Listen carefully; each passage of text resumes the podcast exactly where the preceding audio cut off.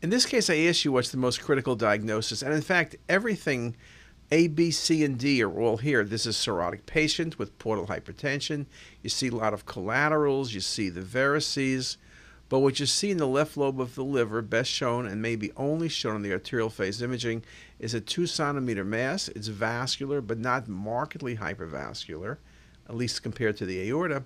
But you see that on venous phase imaging, the lesion is gone. So this is a hepatoma.